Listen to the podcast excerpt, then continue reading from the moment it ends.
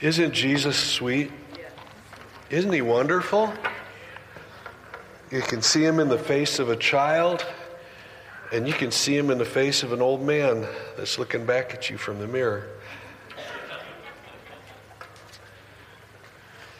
Um, to, oh, can we put up... Oh, somebody already did. Noelle's going to have a career and college group that's going to start meeting at her house on June seventh. And uh, it's fun to go to Noelle's house. And she, oh, there they are.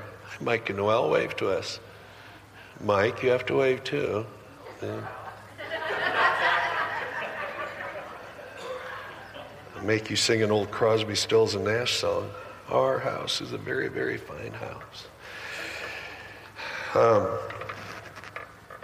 anyway, they're going to have this group, and they put ages eighteen to twenty-five, but I got to tell you, I didn't even start college till I was twenty-seven, so uh, you might have me show up at that thing, so maybe I'll say I'm in grad school. Anyway, that's on June seventh from six to eight p.m., and their address is up there, so jot it down. Wouldn't it be funny if a bunch of us old folks showed up at their house and said, we're here to party?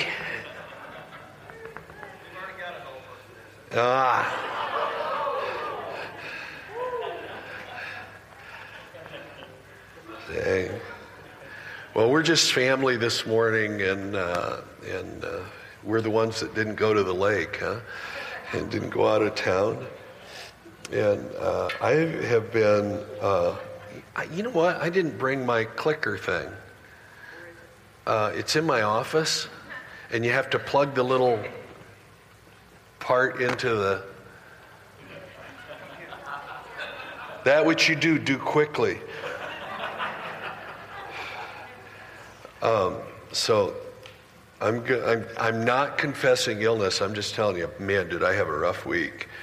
And uh, a, a virus jumped on me a little over a week ago, and it has kicked me.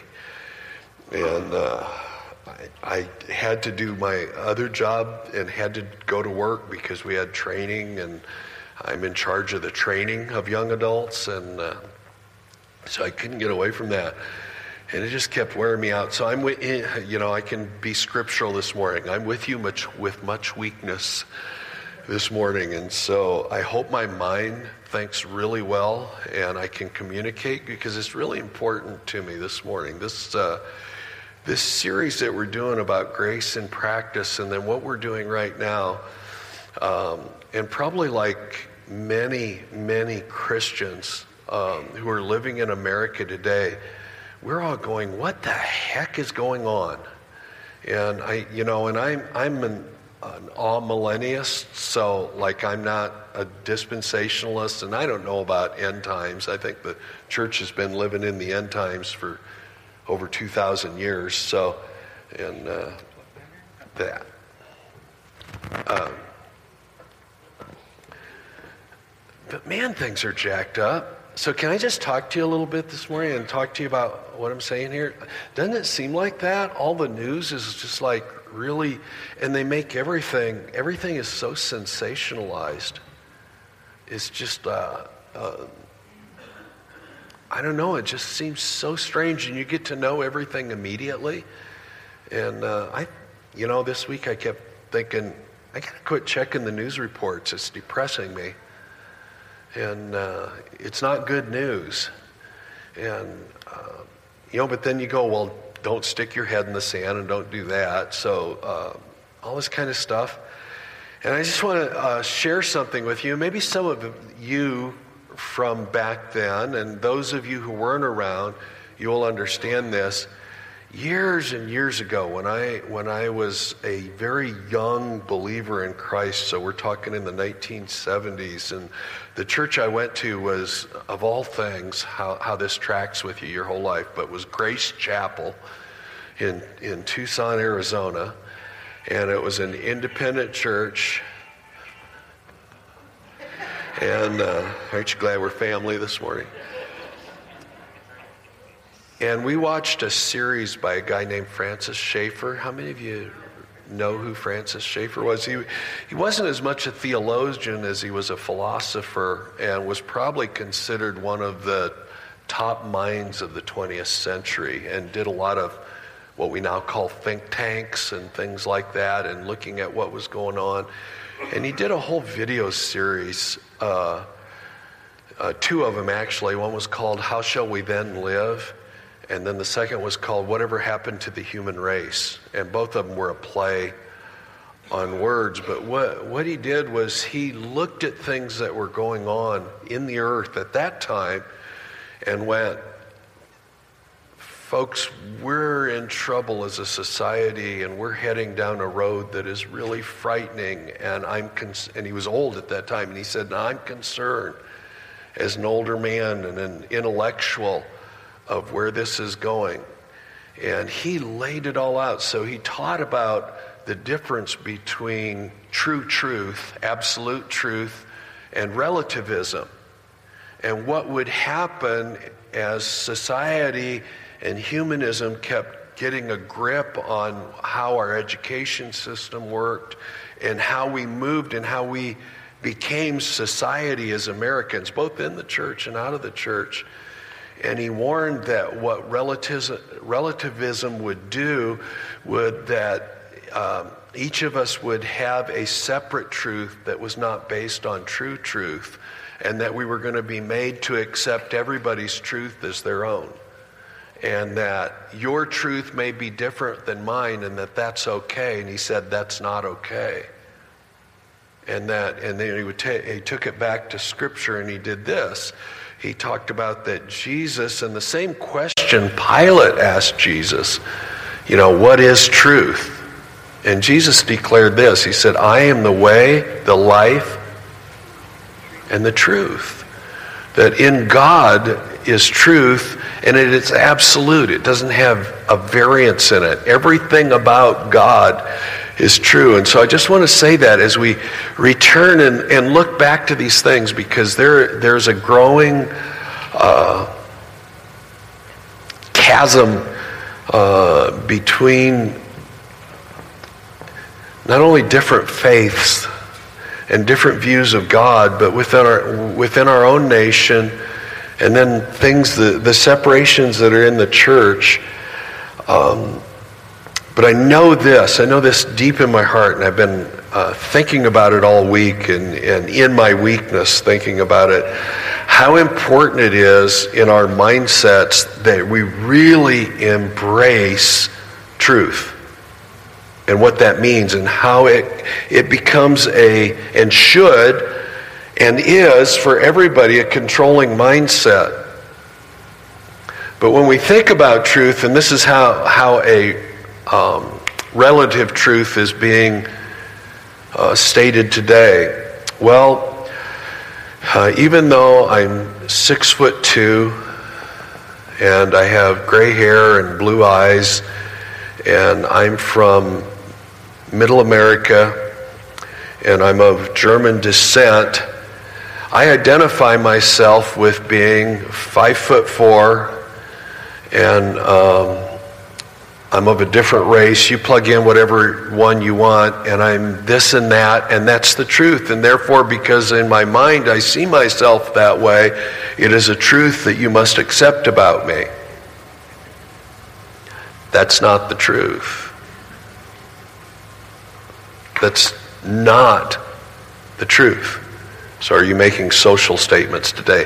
A little bit, but I but I read the news, and I don't want to get up into what's fake news and what isn't, what's going on and all that. But mindsets are very important, because if somebody has a mindset and they're believing a lie, that lie will lead to destruction, and that's what lies always do, because this is what lies do. There's a reason Jesus called the enemy the father of lies. And you know this from when you were a teenager, a lie begets a lie. That means it reproduces itself. So how does that work? Well, it's this way. Remember when you were twelve and you were playing with matches, and you kind of caught something on fire and you put it out real quick, and you didn't think you'd get caught, but uh, dad or mom walked in the room and went, what what the heck was burning? And you go, nothing. Well, I wonder if there's something outside. Yeah, it must be. And you, and then later, um, somebody finds the book of matches in your room and says, hey, were you burning something? Now that lie that you said before has to beget another one, because you have to have a lie to cover the lie, to cover the lie. So this is what I knew really well as a child growing up, because I was a really good liar. That's how I learned. I'm sorry, it was one of my survival techniques, but it was a mindset inside of me that I would tell you, as I became a Christian and truth came in, and then many times it was very, very painful in my life as God started identifying the misbeliefs and the lies that were inside of who I was, who I had created myself to be, and who I wasn't, who I created myself to be, and what that had done to my true identity, who I really am.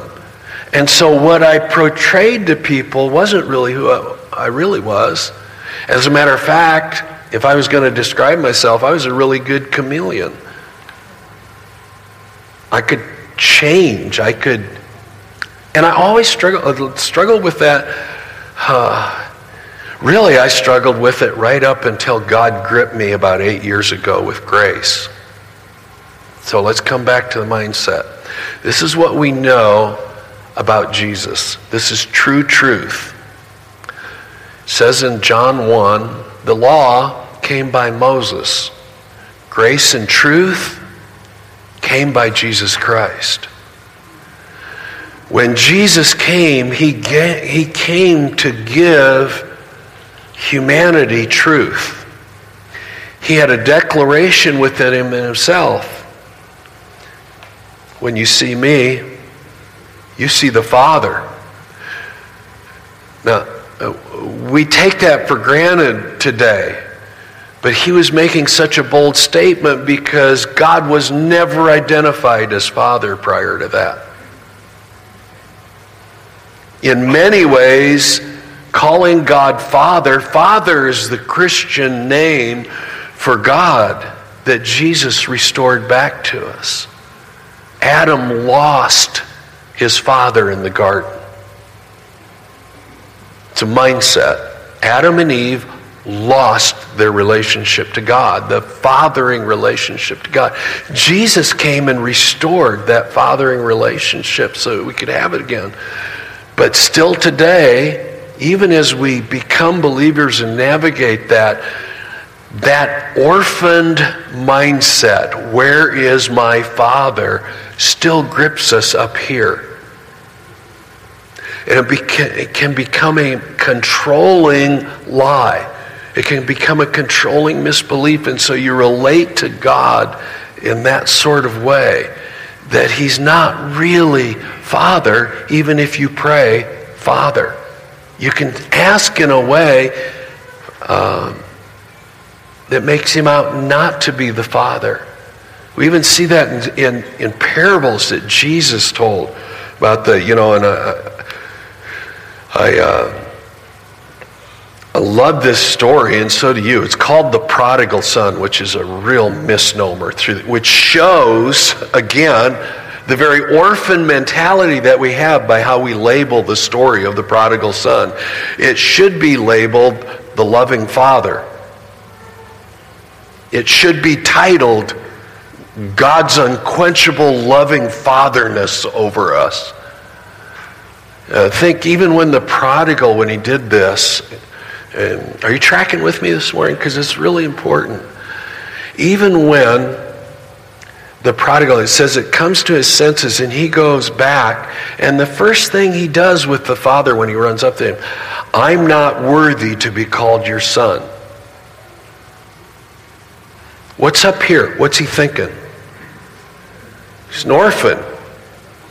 Well, even the servants are treated, now he knows it's his father, are be, you know, treated really good in my father's house, and I've now disqualified myself from his love. And so even when he goes back to relate to him, the father's trying to relate to him as a son. True truth. The father's, now connect the dots here. about truth. The father is trying to reach this kid about truth, and the kid has misbeliefs in his thoughts and views and identifies himself no longer as his son. What I've done has destroyed that relationship. No, what he really did was destroyed his ability to see who he really was in up here, in his mind, in his co- cognitive, cogitating mind. He decided something about his relationship to God. That's how these mindsets work their way in into your life, into my life. And that's been the unwinding uh, in my life. So I, I want to look at this scripture in First Peter again. And, and just pick out a couple of things. Now, I know we did this a couple of weeks ago, but I, I want to connect us. And I really, uh, I urge you, and I know it's summertime and we're going to miss church. I understand that, you know. Um, I, I have no problem with that as a pastor, but come back and pick up these lessons, because I, I, I have the feeling we're getting ready to go through another transition as a church. This time it'll be addition, not subtraction. As,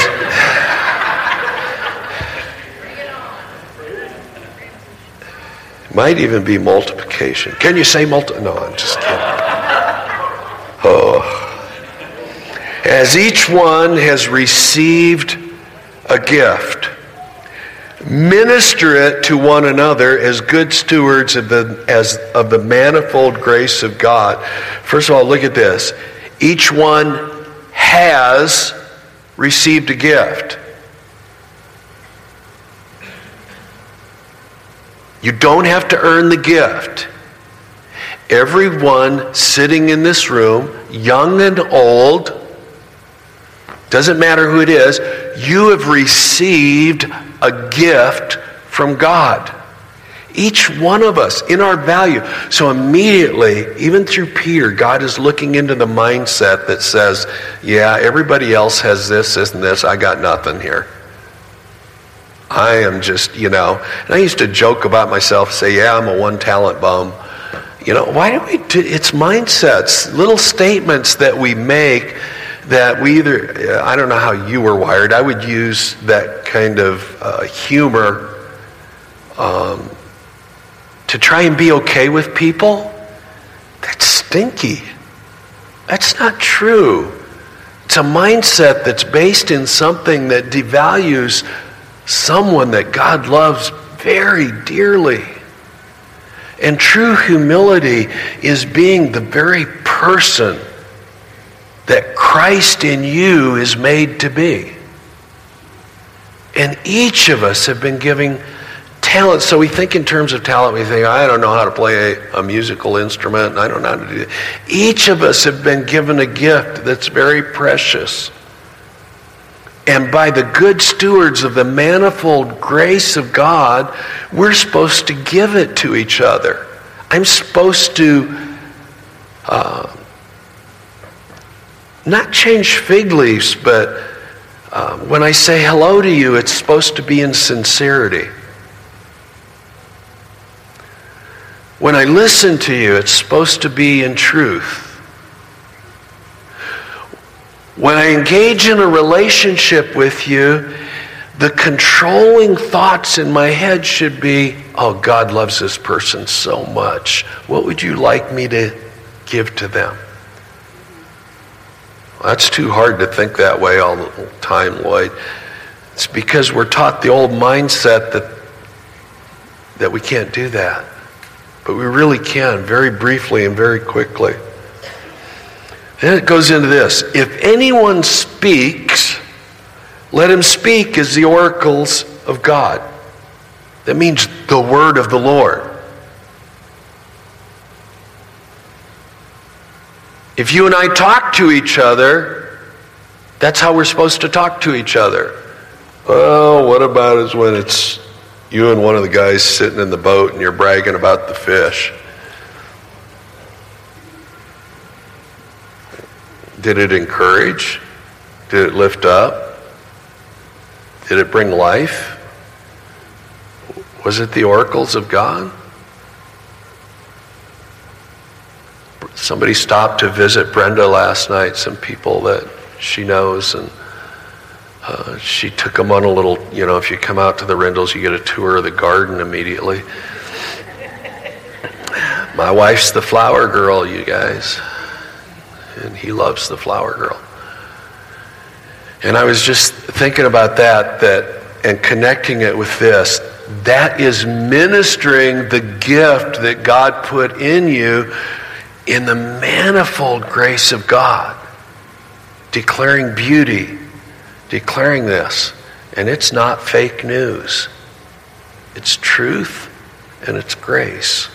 And it's real. And it's valid. And Peter understood that, and so he's appealing to us through this passage of Scripture to see ourselves correctly and to be who God made us to be in truth. Anything less than that is the old tale from The Emperor's New Clothes. You remember that one? Uh, I don't, I don't know how much they used that, but it's so... It's so true about what isn't true, what a lie can do. So we all, you know, maybe kids, I don't know, do they still do, do they still share that story with children today? We all, we all know it. The, you know, the, the tailor can't come up with a set of clothes that's going to please the emperor, so he decides to dazzle him and baffle him with lies and nonsense and gives him the clothes that aren't clothes, and he walks through the kingdom as, uh, naked. Naked as a jaybird, whatever that means. Uh, you know, uh, buck naked, we used to call that. There's a reason for that. That's has to do with hunting, but um, and the deer. Uh, it's it's also this that that. That's not real. That's not true. And when we don't see ourselves as not only having the grace of God, but being a gift of the grace of God to others, we will put on the emperor's new clothes. You'll put something on that isn't real, that's not you, and it's not Jesus, and it's not true. And if we do it long enough, it becomes a mindset of how we see ourselves. And man, I knew, I knew this stuff some years ago. I've taught this stuff before. I tell you what, the last seven years, God's just been throwing one stick of dynamite after another into my thought process and going, really? Really? Let's blow that thing up and look at it, buddy. I've been going, whoa, whoa. And then connecting with, here's what happens when that comes in. You will start connecting to things that happened in your past where God was trying to reach that point with you. But the lies try and insulate us. They try, they try and creep up over our thoughts and over our identities. And it's really, really important. And it's why I really, really believe that we need to learn new definitions of grace. Because grace is always connected to truth. This top one is probably the best I've heard. So I want to read it to you again. Grace is the absolute, now notice it, that means it applies in every situation, an unforced favor gained by Christ's death and resurrection. Allowing God to be completely for us and endlessly in love with us apart from anything we must prove. If I have to prove my identity to you, my thinking is probably off. Did you hear that? If I have to prove to you, even over Christianity, if I have to prove to you I'm a righteous person, I've missed the whole point of what Christ did. I am righteous only by what he did. And I don't have to prove it to you. I don't have to convince it, and I don't have to debate with you to get you to understand it. All I have to do is minister to it as the oracle of, of God. I speak grace, and I speak truth. Others will hear it. Will they always be set free by it? Nope. How come? I don't know. I don't know. I know my own journey. I always loved God. I've been loving God since since he came into my life when I was twenty-two years old, just before I turned twenty-three. I love God. I did. I didn't quit. I didn't. I don't know. I was one of those. I didn't give up. I didn't go. Yeah, I don't know if this is real. And I have great compassion for people that did go through that. I didn't. He had me. He got me. And uh, when he got a hold of me, he got me. But man, through the years, then when, I will tell you, seven or eight years, seven years ago, when he got me again, do you know, May twenty-eighth, I just thought of, it's going through my head right now. Today's my dad's birth, my real dad's birthday. It would have been one hundred and five. Wow. So many lies. When I got saved, I believe, and when you got saved, I believe that Jesus came to start speaking to the lies that were inside your mind, that did predetermined mindsets about how you thought you were and who you thought you were. And he, his design is to break that up, and he's not going to stop till we're one hundred and five. There's the connection. So here's what the Holy Spirit really whispered in my ears. I didn't give up on your dad. That's pretty precious. Can't imagine that. I did. I gave up by the time I was eight. God doesn't give up on us. He doesn't let go and stop. He wants to you to see yourself. How glorious is First John three right now. Behold what manner of love the Father has bestowed on us that we should be called the children of God. And it has not yet appeared what we shall be. For when we see him as he is, we're like him. Whoa. That's science fiction stuff. That's the true truth. That's the, this isn't always going to catch a virus. One day this is going to go past Neptune. I'm going to go out there to Andromeda, man. I want to see that stuff. I want to go, I don't want to go to different dimensions. I want to, oh. Know this, it says he's the Father of lights. Shine, baby, shine. He sees us as lights to shine into other people. That, am I speaking to your mindset this morning? I don't have to change something about me to be who God made me to be. You hearing that? I don't have to change something about me to be who God made me to be.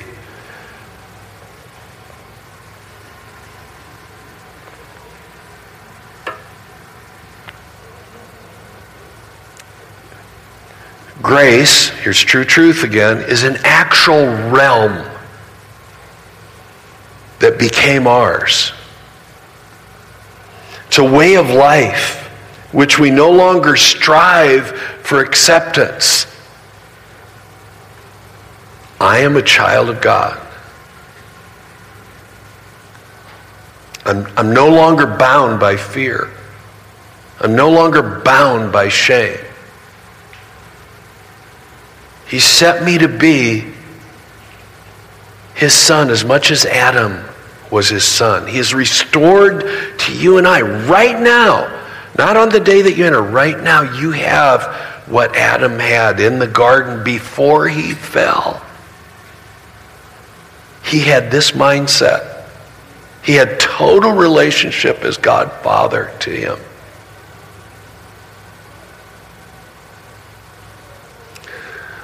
How did the twisted mindsets get in there? Because I just wanted to be a, just like normal. They come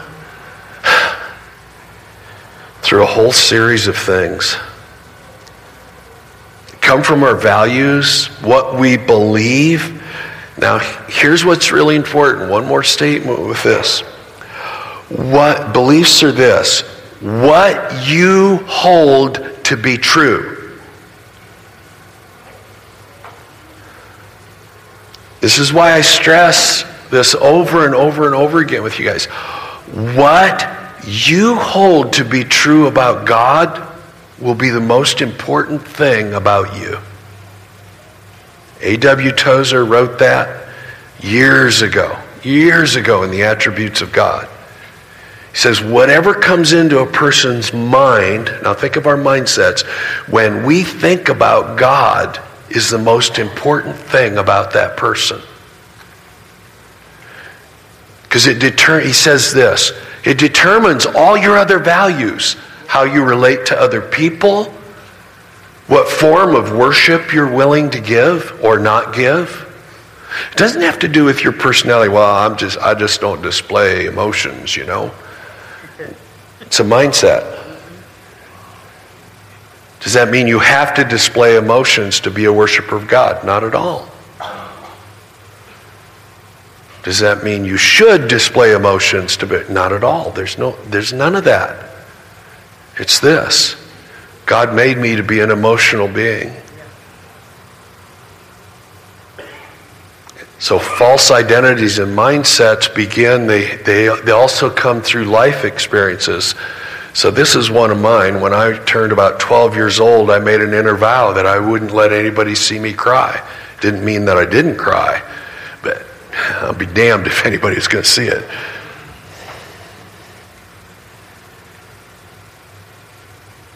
It became a mindset. So when things bothered me after that, I had to harden my heart in order to not let people see me crying. So the mindset became a controlling mindset, a core belief inside of me that said something about who I was, because somehow that little stoic kid that didn't trust any adult was not going to show emotion. You can't get me there. You know what? For the little kid, believe it or not, that might have been okay right at that moment, but it wasn't true truth. It was relative truth to what was happening relative to that experience right then. And when I was a child, God probably even allowed it and going, ah, kid's got to take care of himself. It was a survival technique.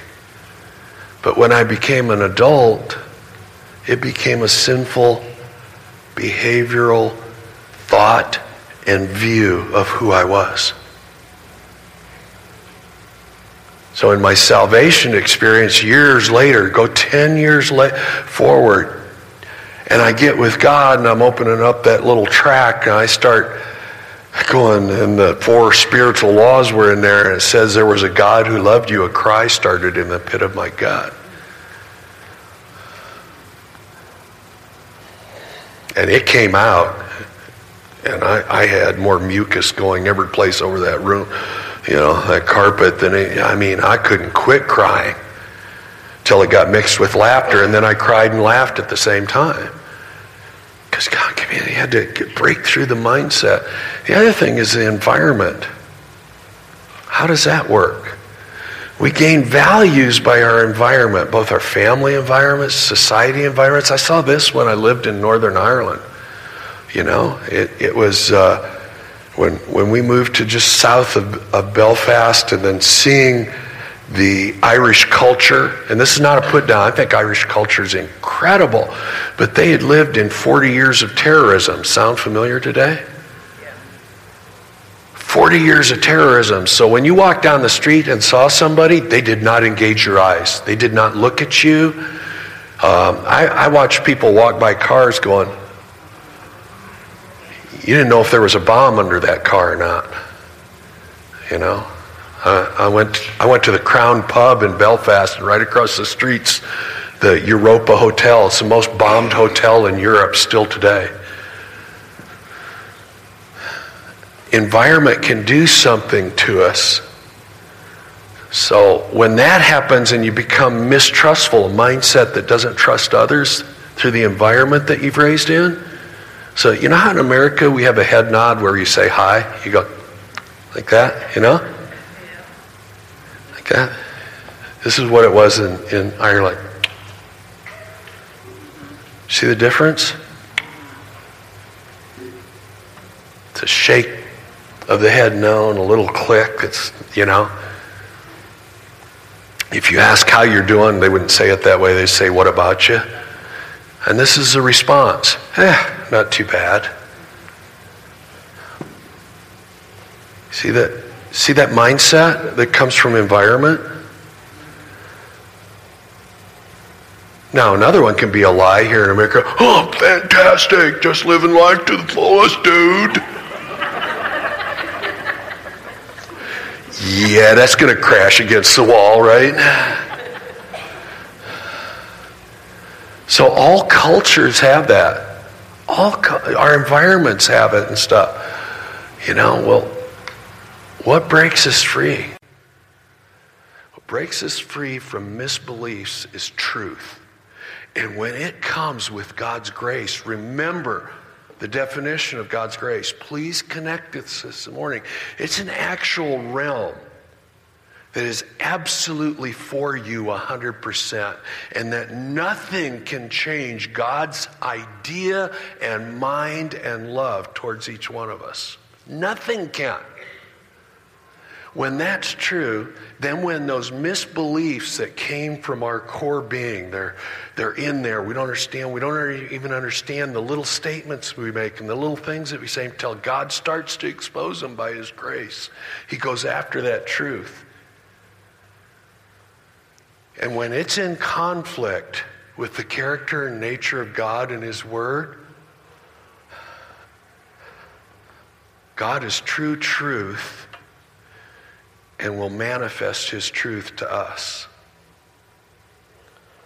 And this is what humility looks like.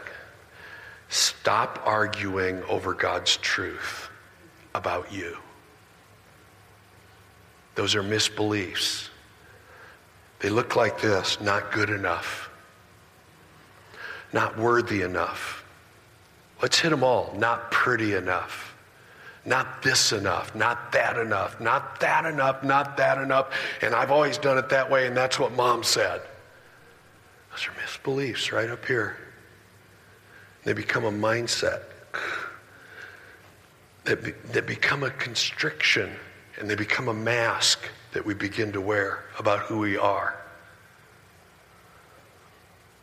And then God sneaks up on you and pulls down the mask. And you get exposed to other people. Now what you gonna do? Well, hopefully here in a grace community, you don't have to run and hide. You can go, man, I can, you ought to see my list of lies about me. You know, it's John Lynch. Is that all you got? I got a list of three hundred things that I can do in seven minutes. Well, when we really get to that place, then there's something that begins to happen within this realm that we call grace, in that the Holy Spirit starts speaking true truth into our lives and saying, it's okay. All my children have done that. And I'm here to tell you something else. I'm here to live my life in you, and you're going to find out your true self, who you really are. And it's going to be okay. And not only that, but it's actually, some of it's going to be real fun, because you're not going to believe if I tell you who you really are. It's going to blow your little mind up. And it's going to make you see something about you that is so true that will cause you to walk in confident humility in me. And you don't have to pretend anymore, because pretending is really hard and it really wears us out. It exhausts us to pretend. And we don't have to. It's why I believe this, these teachings are so vitally important. We're going to look at three primary mindsets. So I felt like I, I needed to re, really reintroduce this about truth and misbeliefs and how we get there in our lives, so that you and I can, if you will, just as a church community, a real church community of grace, let's just go on the journey. What do you have to lose? A misbelief? A faulty mindset? Scariest part, the emperor's new clothes? Yeah, you're really naked.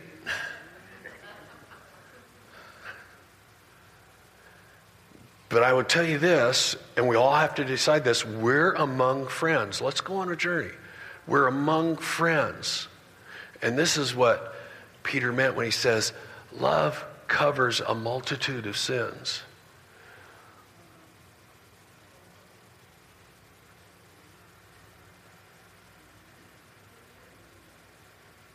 I care, so I cover. Not judge, not my place to judge. My place is to care and cover. And when I hear something I don't like, even offends me. Now, if you get offended, Matthew eighteen says how to walk that out.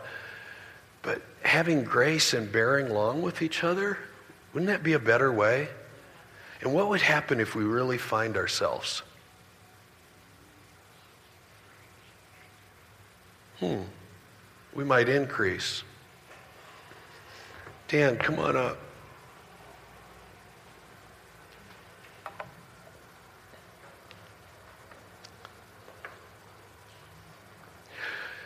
Would you pray about something this week, even before I introduce it?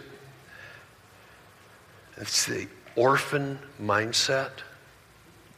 And just begin to think about, what are orphans like? We've had, throughout the years, movies about it. We've had really good books written about it, really understandings about it. But the church doesn't understand it. And we may not either. But an orphan mentality keeps us from the father-child relationship with God.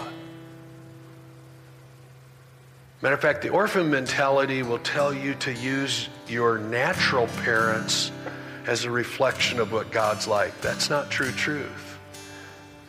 Because every natural parent made mistakes. God has never made a mistake.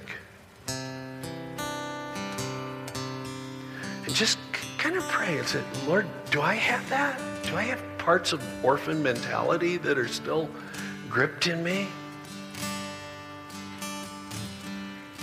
Can come out this way this week when you begin to pray. How do you ask God for stuff? You put conditions on it? Do you tell him what he should and shouldn't give you? Do you decide what you're worthy of or not worthy of? Does it embarrass you to go boldly before his throne and say, hey, would you cancel all his debts? Well, I'm the stupid one that got me. Or other stuff, your own stuff. And just pray. I'd like to pray for us. And if this journey gets scary, talk to somebody. It doesn't have to be me. Talk to somebody else about it. If it just gets scary along the way, and go, I don't, I don't know if I can do that right now. Just tell somebody. Tell somebody in this community. I, man, this is a little bit unnerving. And that person, this is what I would ask you to do. Give them grace, nod, and say, I don't have that one, but I got my own. And that's how you can relate to it. And pray for them. Would you do that?